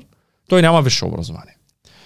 В същото време аз имам софтуерно инженерство, софтуерна архитектура, компютърна информатика, една камара сертификати. Обаче аз не работя като програмист от години. Може би станаха 7-8, откато почти нищо не правя. Не се развивам. Ние сме на една възраст. Аз съм убеден, че в момента, ако двамата сме в позиция да се търсим работа в тая сфера, аз с моите хартийки, така да ги нарека, за съжаление, няма да мога да се котирам. Той просто ще седне на компютъра и те ще го вземат на работа. След Това с програмистите мисля, че вече е известно на всички, защото има достатъчно много примери около нас на хора, които си работят в IT сферата и без висше образование. И това като цяло се знае. Но аз изумявам на хората, които записват да учат бизнес администрация. Или се записват да учат маркетинг, менеджмент. Какво ще менажираш? Кой ще ти даде да менажираш при положение, че ти нямаш един ден опит в бизнеса? Значи ти за да имаш опит в бизнеса, ти трябва да тръгнеш като търговец в този бизнес. Защото ти първо се запознаваш с продукта и с клиентите. Ти се запознаваш с основата на бизнеса. Оттам нататък вече можеш да станеш какъвто и да е менеджер. Ама кой ще даде да менажираш някой обект, е така само, защото имаш някаква хартийка. Или кой ще научи на маркетинг в университета, при положение, че маркетинга е толкова силно променлив, социалните мрежи толкова много си променят всеки ден алгоритмите, няма на тебе какво ти го говоря, че в университета то няма как да достигне до тебе актуална информация. Ти от книга не можеш да вземеш. Ти само от някакви онлайн курсове, които са след един месец вече няма да са валидни, ти само там можеш да си намираш най-актуалната информация. Дори не, не става и дори с онлайн курсове, казвам ти го отличен опит. Става само и единствено ако човек анализира пазара. Проба грешка, да. Но няма друг начин. За да го направиш, ти трябва реално да си в работата, не в университета. Точно. И така, аз съм за университетите, за много професии, но съм и против за много други професии. И мисля, че образование, висшето образование в момента за много хора служи като едно отлагане на старта в живота, служи като една глътка въздух последна и издръжка от родителите преди да се впуснат в истинския живот. И това е една мечешка услуга, която си правят сами на себе си студентите. Казват дай да се наживея, дай да не работя, да не изкарвам сега пари. Не му е сега това времето. Времето е да се забавлявам, да се веселя и не правят нищо. Аз нямам нищо против, нека хората се веселят, но да не си мислят, че понеже са ходили днес на университет, са свършили нещо. Просто трябва да се работи. Тази връзка, нека да се върнем малко на, на бизнеса, който ти предлагаш на младите, тъй като да. аз наистина силно вярвам, че след този подкаст ще ти пишат хора, които искат да стартират бизнес, които са припознали себе си. Може да ти пишат и хора, които са минали по моя път и тогава са видяли, че образованието не е, имаш го, но просто то не изкарва пари, освен ако ти не си добър кадър. А ти можеш да изкараш, ако си добър кадър пари и без образованието. В повечето случаи. Казвам повечето, защото, да кажем, лекар не може да бъдеш без. Да, да, да, има си професии, които е доказано, че. Да, а, нека да поговорим малко повече. Окей, трябва ти пари. Разбрахме. 50 хиляди лева. Трябва да си в град, който има добра дестинация, за да може да ходят по някакъв маршрут. Тия хората не е просто така. Ти помагаш ли им да се намерят клиенти после, по някакъв начин? Ами, абсолютно им помагам. Първо те стъпват на една платформа, която е вече създадените клиенти, хората, които са идвали да карат мотор. Те са най-добрите потенциални клиенти, защото те вече са изпитали емоцията и мога да твърдя, че на 99% от клиентите ни много им харесва, защото просто им виждам реакциите след, по време на тура и след, и след тура. А, така че първо, когато един предприемач отвори един такъв обект, всички наши клиенти разбират за отварянето на този обект. Те може да не са в неговия район, но или могат рано или късно, примерно, да отидат към този край на България, или имат познати в този район, може да си организират нещо с познати приятели. Някой път хората искат пък да се отдалечат, да попътуват и дори да е нещо по-далечно от техния град, тогава това им помага. После в намирането на клиенти, значи много е важно да имаш право на стратегия как правилно да продаваш тази услуга. Ние до момента мисля, че сме доказали, а, нали, имаме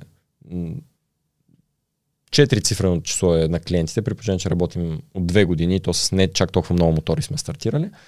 А, вече имаме много голямо количество клиенти, дори една част от тях си купили собствени мотори. Тоест ние създаваме една общност от хора, които а, така са запалени.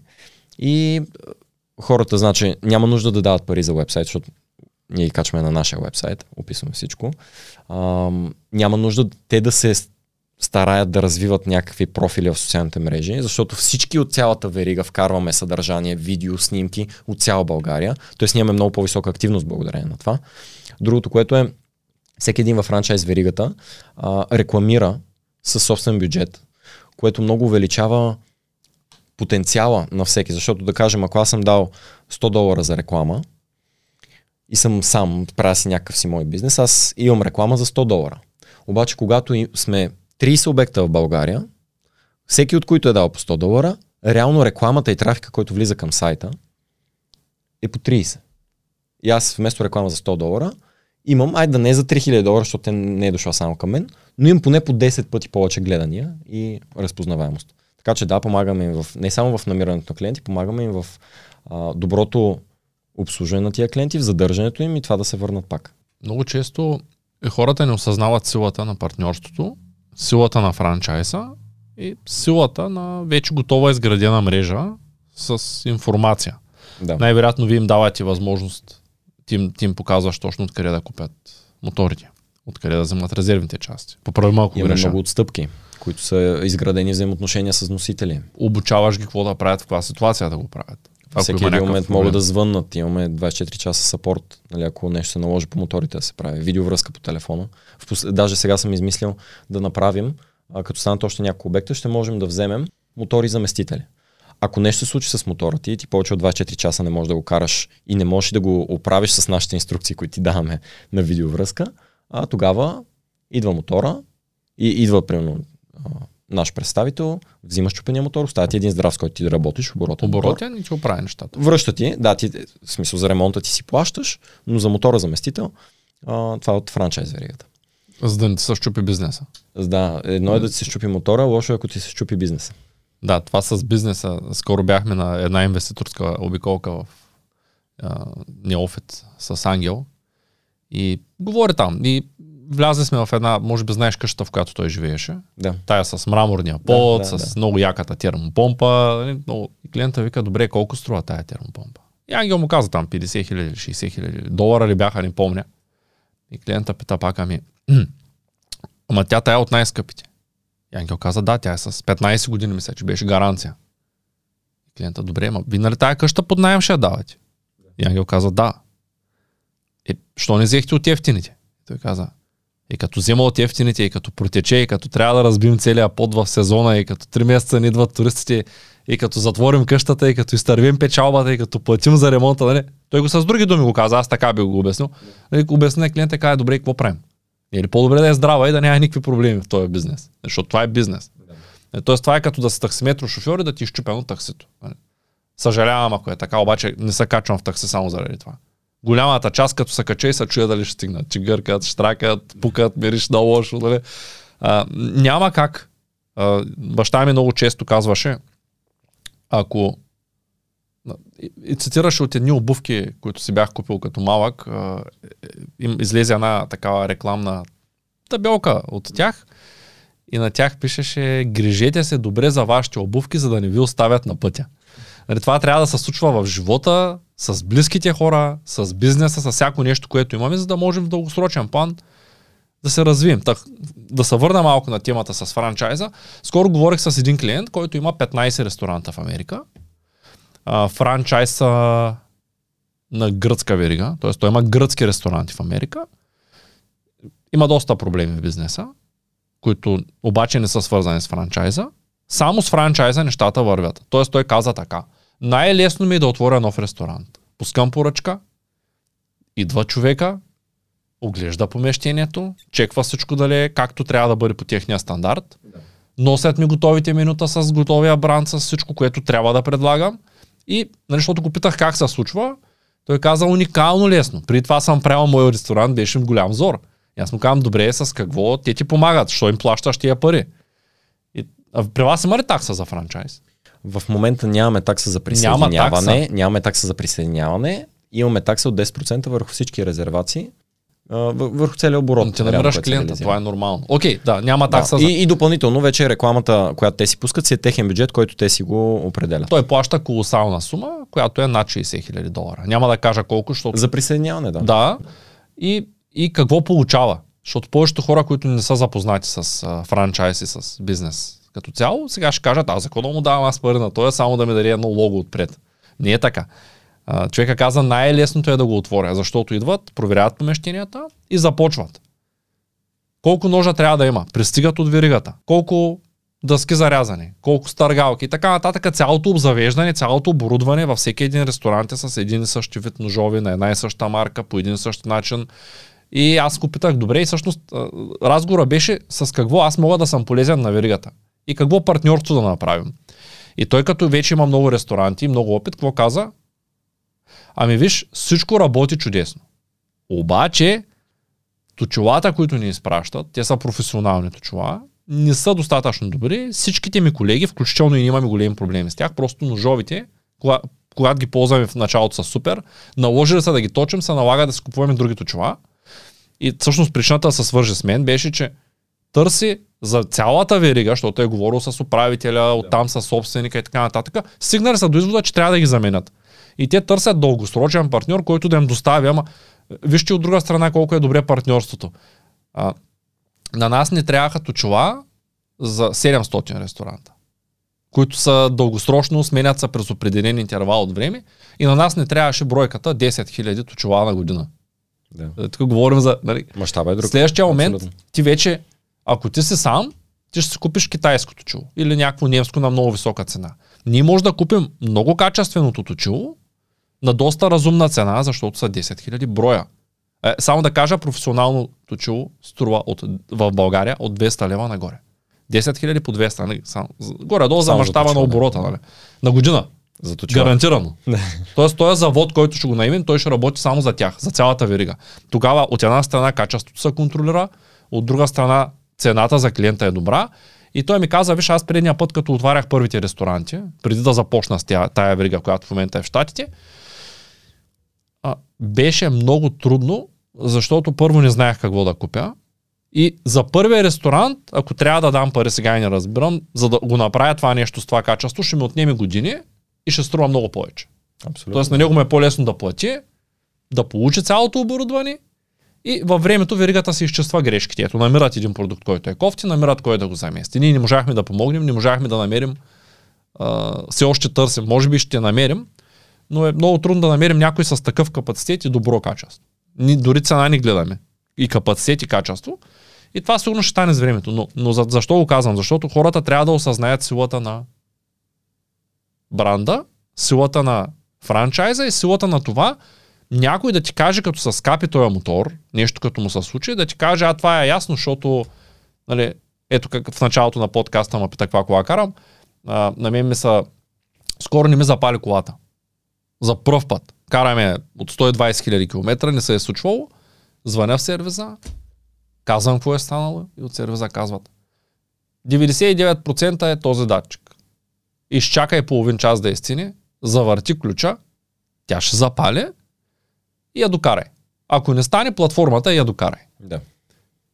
Изчаках половин час, колата запали, отидах в сервиза. Вече бяха поръчали един датчик, защото по телефона се разбрахме, смениха го за половин час. Платих колкото струва и се тръгнах. Това защо? Защото имат опит. Ако тая кола сега се правя на голям, да кажем съм корабен механик и се е ремонтиран сам пред блока, този датчик, за да го намеря, че е щупен и че мога да го отстранявам, този проблем, ми, то може да се наложи да разгубя половината кола. Няма да стане по телефона за 5 минути. Да, и да, кажем при колата много хора си казват, е, тия мотори те са лесни за... То не е като кола. Да, да. Но реално моторите също си имат диагностика, те си имат компютър. Само в, а, значи в батерията има 4 температурни сензора и компютър. Тоест имаш няколко вида компютри по, по самия мотор. А, и включително имаш а, много неща, които във времето, пак по този начин, нали, на проба грешка ти ги разбираш. Имаше, спомням си, едни номера, които мотора, примерно, прави му диагностика. Излиза грешка, номер си кой. А, това го няма в сервизната книжка. Тоест, това е някаква по-сложна грешка. И ние вече правим официално запитване с носителя. Те са, нали, моторите са от Китай. Правим официално запитване до Китай. И те, примерно, след проучване там на техния отдел, казват, тази грешка е такава. Обаче цялото това нещо, примерно, отнема няколко дни. Ти ако няколко дни не ти работи мотора, сметни колко пари ще загубиш, дали не ти е по-добре да си платиш на франчайз такса и моторите ти да работят, да трупаш клиенти, да трупаш препоръки и работата да ти върви гладко. Всъщност то това е най-важното в един бизнес. Да, защото е, ако спестиш някъде 5 лева, ама загубиш а, 500. А рекламата кой ще осигури иначе? За Тоест кое? ти колко ще дадеш за реклама. Тоест сметките, това са кръшмарски сметки, които много хора ги почват и стигат до никъде. Аз съм го забелязал. То- Затова исках да наблегна на тая част, защото ти си го осъзнал, всеки, който е развивал бизнес го е осъзнал, но хора, които сега стартират, много често казват, аз ще взема идеята от него, ще купя 5 мотора и газ. Нали? Но, но не е точно така. В дългосрочен план разбираш, че не е точно така. И ти просто сам, давам ти пример, сам не можеш да направиш неща, които единствено, когато сте обединени, може да направите. Ако утре дойде една фирма при тебе с средно голяма фирма, примерно с 100 служители. Даже това май се води малка фирма. Малка е, да. Малка фирма. Зависи от развитието, но да, да кажем. кажем, Окей, за. България е добре. Идват. Искат да си направят тимбилдинг 100 човека. Ти откъде ще вземеш 100 мотора? Готови са да ти платят, ако стандартната цена на един тур е 150 лева, готови са да ти платят по 500 лева. Примерно голяма фирма, голяма корпорация, може да, Да. са фармацевтична компания. Не е до пари. Готови са по 500. Не, не е проблема в парите. Ти откъде ще вземеш 100 мотора? Реално в момента в света не знам някой да развива такава верига като нашата, в 100 която да може едни 100 мотора да има, бе. 100 мотора не са много. Не са, ма те не ти трябват в реалния свят в повечето случаи. Това е частен случай, в който ако имаш партньорите, правилните партньори, всеки ще ги докара и Всеки ще ги докара и си правите тур. става дума, да. Да. Ето, ти, ти, тия клиенти ти не можеш да ги хванеш. Точно така. Само защото си сам. Да, защото си решил да бъдеш сам. Имаше, между другото, а, понеже ние сега наскоро отворихме обект в София, но в а, София имахме два фалстарта с, а, с бизнеса. Нали, като казвам фалстарт, а, единия беше се свързал с мен един човек, който проявяваше така интерес а, към франчайза, разказах му по телефона, това беше есента миналата година и повече не го чух. И пролета той ми пише и ми казва, здрасти, реших, че е мъжка постъпка да ти кажа, аз взех мотори и го правя сам. А, реших, че понеже инвестицията си е моя и не искам да нося чуждо име, искам да си е моето име. Нали нещо в този дух ми беше казал. Понеже инвестицията си е моя, реших да го правя без теб. Мания за развитие, да. Това го имат това всички. малко не, не можах да разбера къде е логиката, защото всички франчайзи, нали, някой инвестира за да отвори новите обекти, нищо, че носи логото там KFC, McDonald's или каквото и да е. Някой предприемач инвестира за да ги отвори тия обекти и пак инвестицията си е негова и бизнеса си е негов, просто има повече ползи. Както и да е. Това беше един. А, още повече, да, това, това също се чуя, защото той няма такса в момента. Той няма такса за То присъединяване. няма логика ти да не... Аз Ами той, той може би вярва, че само ще си намери повече клиенти, отколкото веригата ще му даде по разбира се, че да, точно това, така. е, ще това е логиката. Със сигурност, ако си нов на пазара, си доста по-добре с клиенти. И това беше, това беше единия случай. Другия случай, а, един човек, който така на, той беше си купил вече за него мотор и човека от Перник има различни бизнеси там, но по-скоро има една категория бизнесмени, не знам как да ги определя. А, по-скоро тип, а, в смисъл има някакъв автосервис, има не, не знам как да се изразя за този тип бизнесмени. Тоест, те нямат някаква дългосрочна визия, някаква велика идея. Те просто си правят някакъв стандартен бизнес и леко му треят, примерно. Е така като... да. А, От няколко места вземат пари, от различни няколко места, сфери. различни, да, по различен начин си изкарват парите, но да кажем, че не е в някаква реална економика да работят, те работят в тяхна си економика. И с този човек видяхме се няколко пъти, ходихме, карахме там, където той иска нали, да, да направи обект. А, той беше взел три мотора и нещата вече вървят към подписване на договори и така нататък. И аз а, на едното ходене до там му казвам с екипировката, нали, как се, защото виждам, че нямате екипировка. Пък трябва да се вземат каски, ризници. Ам, говорихме нали, на тая тема, после опитах гардовете на моторите къде са ви. Еми няма. И после той е казал, той на шеф ли ми се прави. И съответно с него нали, не работим. Той си направи обект. Не виждам да има клиенти, защото те карат по джапанки буквално. Някой от тях. От това, което виждам по снимките, нали, аз не, не знам със сигурност. Той стандартът е лош. Ако И- ти не спазваш едни стандарти навсякъде, той клиента не е доволен. При теб е сложил каска. Ето, ако, Да. ето, идеален пример съм аз. Аз ще дойда при теб. Ще сложа каската, защото аз без каска, без колан, абсурд. Абсурд, Нали, да. В колата се качвам, първото е колана. Може да е за, само да паркирам от едно място на друго. Колан. Може и Просто да не я мърдаш, пак е безопа, по-безопасно Така живея, да да. колан, да. Имам един приятел свещеник, той е написал няколко романа, той казва мен Господ ма пази и като седни никога не става колана. Тя колата пищи, трещи, той се чуди как да го закопче зад гърба си, защото Господ го пази. И аз всеки път казвам, Николай, добре, че Господ те пази, ама напред така, че и колата да, си- да се свърши работа, защото, нали, важно е. Та, та, ако аз съм такъв клиент и при тебе сложа каската и отида в твоята верига, при този човек, и той ми каже, бе, сега какво ще се легаеш тук за една каска, директно ще тръгна. Направо ще го зачеркна. Даже То- може би не, и не, е веригата. само, не, е само, не е само за каска. Значи тук говорим а, Той е достатъчно един елемент да му липсва на човек. Да, ти очила само да нямаш, ти ще се убиеш, ще ти Да. влезе някой, а, някой трънче. Ние имахме бяха ни се чупили едни очила, нямахме резервни и водача, който е караше без очила, му се беше забил трънче в окото. Не трябва да се кара без екипировка. И това е нещо много важно. Ако ние на тия първите стъпки не можем да се разберем и той си мисли, че му се прави на шеф, защото да. тогава Няма, Няма- ти никак нямаме- му бъдещи заедно. няма никакво бъдеще заедно. партньори. Въпреки, че човека беше финансово, нали, имаше възможност да ги купи моторите, но парите не са достатъчни. Аз тогава се сетих за на само Олтън биографията, понеже я четох. Той там много точно, абсолютно също, което аз го изживявам в момента, той го е изживял а, в а, своята книга го описва. Когато е трябвало да отвори нови обекти на Walmart, винаги когато е тръгвал с хора с пари, не са се получавали нещата. Той е търсил много гладни, надъхани управители на магазините, които да вложат им, доколкото знам, доколкото си спомням, някаква част от себе си да вложат в магазина, да имат някакъв процент от него и по този начин обектите му са ставали успешни. Някой, на който това му е... Аз казах, че е добре за помощен бизнес, но все пак трябва да имаш реални бизнес умения и да го работиш, да ти пука за този бизнес, защото иначе да затвориш ни пари 50-100 хиляди лева в мотори и да не ги погледнеш, също не става. Това същото го, нали, го изживях това и го аз. има в много в бизнес. момента в София сме стартирали с едни момчета, които с а, работа, те работят и нощем, за да могат да си доизплатят там да... Ние сме стартирали вече, платени са нали, моторите, имаме мотори и аз им помогнах. И аз дадох пари за някои мотори и аз имам участие в фирмата там. Нали, не е 100%. А, но тия момчета, те си дават, деца се казва, последните сили, за да могат бизнеса да, е за да може бизнеса да е успешен. Тоест те са готови да работят денем и нощем, да, да могат да се издържат, да не взимат примерно сега пари от бизнеса, да се издържат от другото място, докато нещата стартират. Това като го разказваш, всъщност то го има, сега не знам точно с автобиографията, за която казвате, като книгата не съм е чел. Произведено да в Америка. произведено в Америка, добре. Нека да я препоръчаме все пак. Това е подкаст за Произведено в развитие. Америка, аз се прочетох, да, от Together Академии се, изва... се издаде книгата и аз там я научих и там я прочетох. Книгата е превежда доста книги. Изключително, изключително полезно е човек да чете биографии като цяло, защото в много моменти на нас ни се струва, че нали, на човек, когато срещне трудности, може да му се така, да се почувства, че е сам, че в тия моменти, все едно никой не е минал през това, все едно на него му е много трудно, пък на другите, видиш ли, всичките преди това им е било лесно. А, а пък биографиите ни помагат да видим, че всъщност в всяка ситуация може да намерим решение и да взаимстваме тия качества, които са ги развили великите личности, да ги развием в себе си. В тази връзка искам и аз да препоръчам една книжка а, Мисли и забогатявай на Наполеон Хил, където партньора на Едисън е нямал зле съм семената и не помня името му. Ти помниш ли го всъщност? Партньора на Едисън. Да. Няма значение.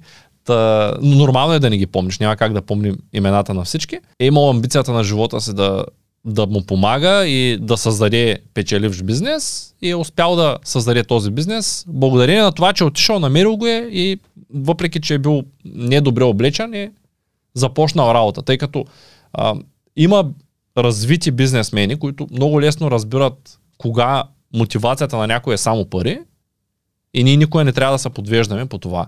Да. И, и забелязвам как в развитието на хората в началото те работят само според изгодата си, когато вече натрупат богатство, когато започнат да се развиват личностно, започват да се подбират клиентите. И, и това се случва във всеки един бизнес в един момент. А ти си по-склонен да помогнеш на момчета да си купят моторите, когато виждаш, че са амбицирани и че искат правилно да го развиват, отколкото да партнираш с човек, който има парите, обаче не го интересува за резултата. Тоест той някак си иска само да даде пари. Да, да, то е ясно, че всеки един, когато стартира бизнес, очаква възвръщаемост от него. Но въпросът е да те, да те пали това, което правиш, да имаш естественото влечение да го правиш, дори да не съществуваше като бизнес, той да има естественото влечение да си купи един такъв мотор и да го кара. И аз дори на хората, които в момента се свързват за франчайз с мен, им казвам следното, виж сега, най-доброто нещо, което можеш да направиш, купи си един мотор и започни да обикаляш, да опознаваш района около теб. Ти така по, по този начин ще можеш да измериш, да видиш батериите, докъде ти стигат, може да начертаеш маршрути. Като дойда да правим огледите за франчайза, да ми покажеш нещо, нали, да, да не съм дошъл на празно. Защото аз ще си донеса един мотор от мене, ти като имаш един мотор от тебе и ще караме заедно няколко дни. И да, реално желанието е това, което не парите, желанието, защото ти, ако имаш парите да направиш нещо, обаче нямаш желание, ти няма го направиш. Ако имаш желание, но нямаш парите, е по-вероятно да го направиш, отколкото ако имаш парите и нямаш желанието. Това със сигурност е така, да. Ако нямаш ясната цел да правиш нещо и парите не ти помагат по никакъв начин. Абсолютно. Добре. Ами, много ти благодаря за отделеното време. А, ще те поканя скоро, за да поговориш с мен малко и за семейството, тъй като а, за мен е много важно аудиторията да научи а, какви ценности трябва да притежава, за да се развива. Тъй като а, аз мятам, че трябва канала трябва да отрази повече за това как младите се развиват. Има, има недостиг на, на мотивиращи правилни материали в България и има недостиг на качествени бизнеси и смятам, че това можем да го променим с времето. Няма, няма съмнение, че можем и ще те поканя отново. Супер, и аз много ти благодаря за това, че прие моята самопокана. пак казвам, никога до сега не ми се беше случило да се самопокавам на, на подкаст, но пък а, просто знам, че аудиторията ти са предприемчиви млади българи и може да не е задължително да са млади, но предприемчиви българи, които искат да се развиват и реших, че така мога да споделя нещо конкретно, което го няма в книгите като възможност, за да направят, да отворят следващата страница от живота си. Така че отново благодаря ти.